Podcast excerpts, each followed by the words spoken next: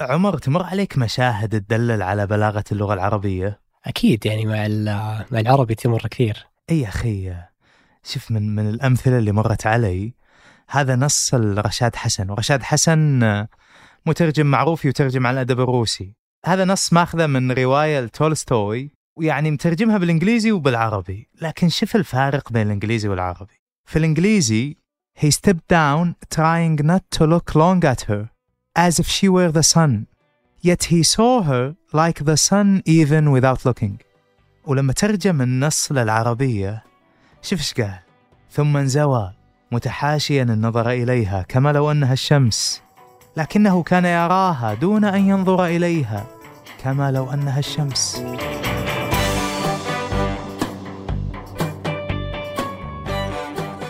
هذا بودكاست الفجر من ثمانية. بودكاست فجر كل يوم نسردكم في سياق الأخبار اللي تهمكم. معكم أنا عمر العمران. وأنا عبد العزيز الحبيب.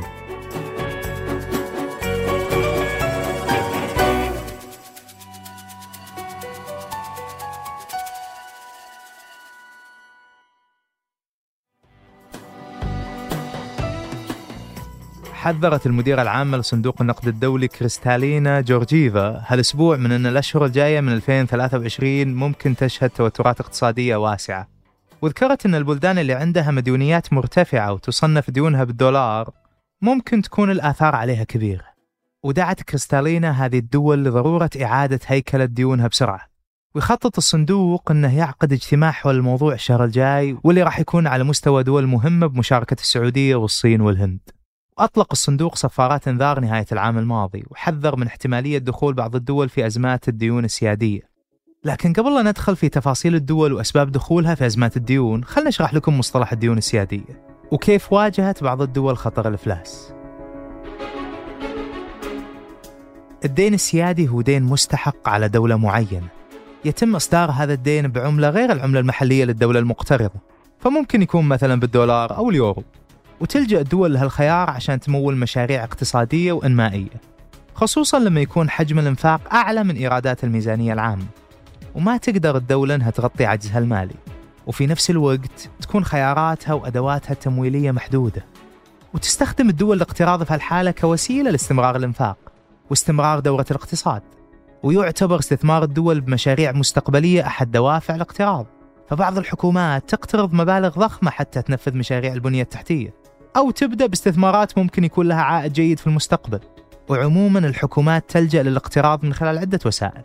من بينها إصدار السندات الدولية واللي عادة تشارك فيها رؤوس الأموال الدولية والبنوك الخارجية. وممكن يكون الاقتراض من خلال مؤسسات دولية مثل صندوق النقد أو البنك الدولي. وعموما تعتبر الديون السيادية الناتجة عن الاقتراض لتمويل التنمية والاقتصاد عملية طبيعية. فأمريكا أيضا عندها ديون تجاوزت 31 تريليون دولار بنهاية 2022 وتتجه وزارة الخزانة أنها تتخذ إجراءات استثنائية حتى تلتزم بالسداد. رغم أنها أكبر قوة عظمى وأغنى دولة في العالم. والسبب من الخطوة هو وجود مخاوف من تفاقم الديون السيادية. واللي ممكن أنها تدخل مرحلة الخطر بالنسبة لكثير من الدول بسبب الركود الاقتصادي. خصوصا لما يكون الدين العام السيادي مرتفع جدا. وأيضا خدمة الدين العام يعني الفوائد مرتفعة وغير قابلة للسداد. وهالشيء يصير لما يكون الاقتراض أكثر من احتياجات الدولة أو لما يكون الاقتراض فيه مخاطر عالية. وإجمالا عجز الدول عن السداد أو اقتراضها المستمر لدفع فوائد الديون هو إشارة أن الديون السيادية دخلت مرحلة الخطر. فبعض الحكومات بسبب سوء الإدارة المالية وضعف الإيرادات مثل الضرائب تعجز عن دفع ديونها تماما. ويترتب على هالشيء تداعيات ثانية مثل ضعف البنوك في تمويل القطاع الخاص اللي يعتمد على مشاريع حكومية وأيضا توقف الخدمات العامة الأساسية في بعض الحالات. ومن التداعيات أيضا احتمالية خفض التصنيف الائتماني وبالتالي دخولها في قوائم الدول اللي ما ينصح بالاستثمار فيها بسبب المخاطر العالية وأيضا ضعف الثقة بالسياسات المالية. وفي السنوات الأخيرة شهدت الكثير من دول العالم حالات ارتفاع بديونها السيادية. بعضها قدرت أنها تتخذ خطوات وإجراءات تصحيحية وبعض الدول فشلت في الالتزام بسداد ديونها. وتشير الإحصائيات أن الديون على المستوى العالمي ترتفع بشكل كبير خصوصا بعد الركود الاقتصادي وتداعيات كورونا. فعلى المستوى العالمي بلغ حجم الدين أكثر من 300 تريليون دولار وتشير تقديرات أن الدين العالمي ارتفع بنسبة 352% من الناتج المحلي الإجمالي العالمي. هذا يعني أن دول العالم اقترضت أكثر من ثلاثة أضعاف اقتصاد العالم. وبحسب الإيكونومست دفعت دول العالم فوائد للديون تتجاوز 10 تريليون دولار في 2021 وأشارت المجلة أن 53 دولة حول العالم تواجه خطر الإفلاس. هالدول دخلت مرحلة خطيرة من مراحل الديون السيادية وهي المرحلة اللي ما تقدر تدفع فيها خدمة الدين العام أو فوائد وأقساط الديون. أحدث هالدول هي سريلانكا اللي تبلغ ديونها أكثر من 66 مليار دولار. ودخلت سريلانكا مرحلة العجز التام في دفع ديونها العام الماضي وأعلنت في أبريل 2022 أنها علقت دفع الديون الخارجية وكانت وقتها تحتاج 3 مليارات دولار من المساعدات الخارجية عشان تضمن توفير المواد الأساسية مثل الوقود والأدوية لست شهور. لكن الوضع انتهى باحتجاجات ضخمة واستقالة الحكومة في سريلانكا. وعجزت الأرجنتين وهي أكثر دولة عليها ديون بالعالم للمرة التاسعة من أنها تسدد ديونها في مايو 2020 وتتجاوز إجمالي ديونها 150 مليار دولار. لكنها قدرت مؤخرا أنها توصل اتفاق لإعادة هيكلة 99% من الديون وتعتبر أوكرانيا من أحدث الدول اللي تعاني من عجز في سداد الديون خصوصا بعد الحرب الروسية اللي بدت في نهاية فبراير من العام الماضي واللي أصابت الاقتصاد الأوكراني بالشلل وتوصل حجم الديون الأوكرانية 20 مليار دولار. وطلبت أوكرانيا من المؤسسات الدولية تجميد ديونها لمدة سنتين عشان تستفيد من مواردها المالية في الحرب ضد روسيا. وفعلا قدرت توصل اتفاق لتأجيل هالدفعات. وتعتبر إعادة هيكلة الديون عموما حل وقائي لتخفيف أي تداعيات إضافية. ولكن لها تكاليف عالية سواء على الدول المستدينة أو المقرضين. ولذلك فهي تعتبر من الحلول النادرة للدول. وفي عدة دول أعادت هيكلة ديونها في العقود الماضية من بينها روسيا في 98 والأرجنتين في 2005 واليونان في 2012 وفي المنطقة العربية تعاني بعض الدول من الديون السيادية الخطرة من بينها تونس ومصر ولبنان. وتعتبر تونس من أكثر الدول اللي معرضة للخطر بسبب الديون. فالعجز في الميزانية تجاوزت نسبتها 10% وتعتبر تونس من أكثر الدول اللي تصرف ميزانيتها على رواتب القطاع العام. وحاليا تحتل تونس مركز متقدم بقائمة مورغان ستانلي للدول المتخلفة عن سداد القروض. أما مصر فتتصدر قائمة الدول العربية الأكثر مديونية لصندوق النقد الدولي. وتشير بيانات الصندوق أن ديون مصر لها تتجاوز 17 مليار دولار. وهالإحصائيات ما تشمل برامج الإقراض الجديدة. وديون مصر للصندوق هي جزء بسيط من ديون أخرى مستحقة لدول ومؤسسات دولية. فبحسب تقارير وصل الدين الخارجي الإجمالي لمصر 157 مليار دولار في مارس 2022 وتعتبر هالنسبة مرتفعة وخطرة كونها تجاوزت 95% من الناتج المحلي الإجمالي. وبحسب التقارير تسببت أزمة الدين السيادي بمصر في هروب النقد الأجنبي. ويتوقع الخبراء أن مصر راح تواجه ضغوط مالية أكبر بسبب استحقاقات السداد هالسنة. فمصر ملزمة بسداد أكثر من 9 مليار دولار في النصف الأول من 2023 و8 مليار و320 مليون في النصف الثاني. ويشير المحللين أن استمرار مصر في الاستدانة واستخدام القروض في دفع ديون ثانية ممكن يدخلها في دوامة الاستدانة ومن ثم التعثر في السداد. أما لبنان فدخلت خط الفشل في دفع ديونها في 2020 وعلقت الحكومة سداد مليار و200 مليون دولار مستحقة مع بداية انتشار كورونا. وصدر القرار بهدف إعادة هيكلة الدين العام اللبناني اللي تجاوز 86 مليار دولار. وتعتبر الأزمة أكبر خطر على استقرار لبنان من نهاية الحرب الأهلية بداية التسعينات على مستوى الخليج شهدت عمان السنوات الست الأخيرة ارتفاع كبير في الدين العام. هالشيء تزامن مع هبوط أسعار النفط في 2014 وهو السبب اللي دفع الحكومة أنها تغطي العجوزات المالية في الميزانية من خلال الاقتراض الخارجي عبر إصدار السندات السيادية. هالشيء رفع إجمالي الدين العام والفوائد لمستويات غير مسبوقة.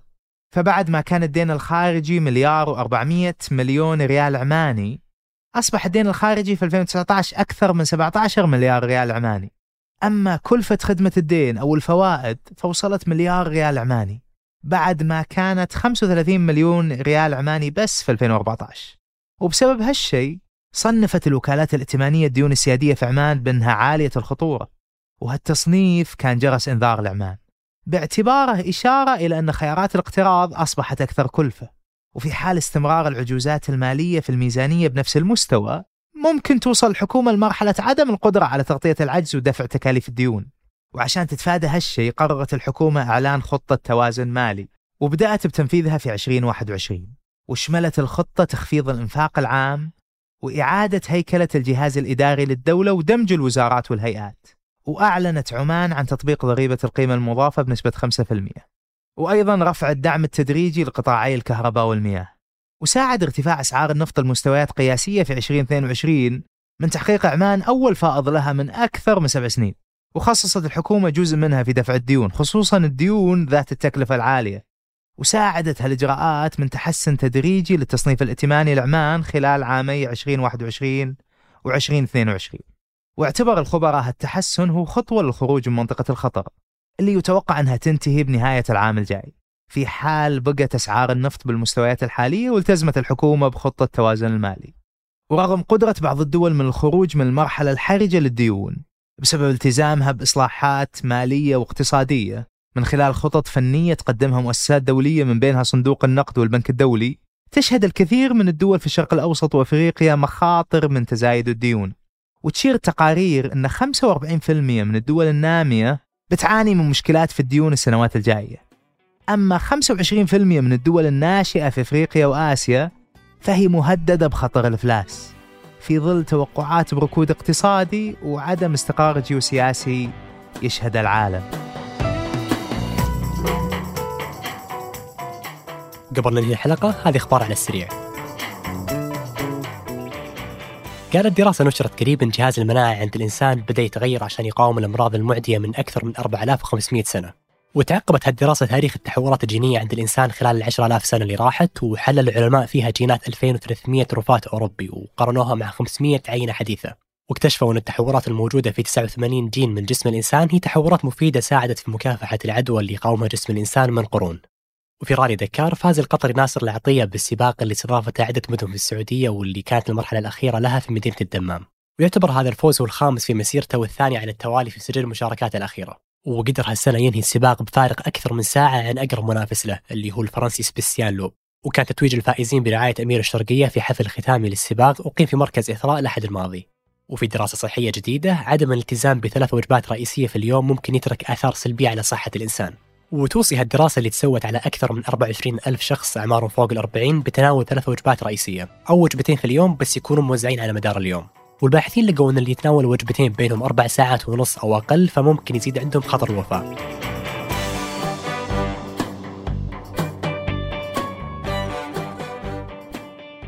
أنتج هالحلقة تركي البلوشي وأنا عبد العزيز الحبيل وقدمتها أنا عبد العزيز وأنا عمر العمران. وحررها محمود أبو ندى. شوفكم بكرة الفجر.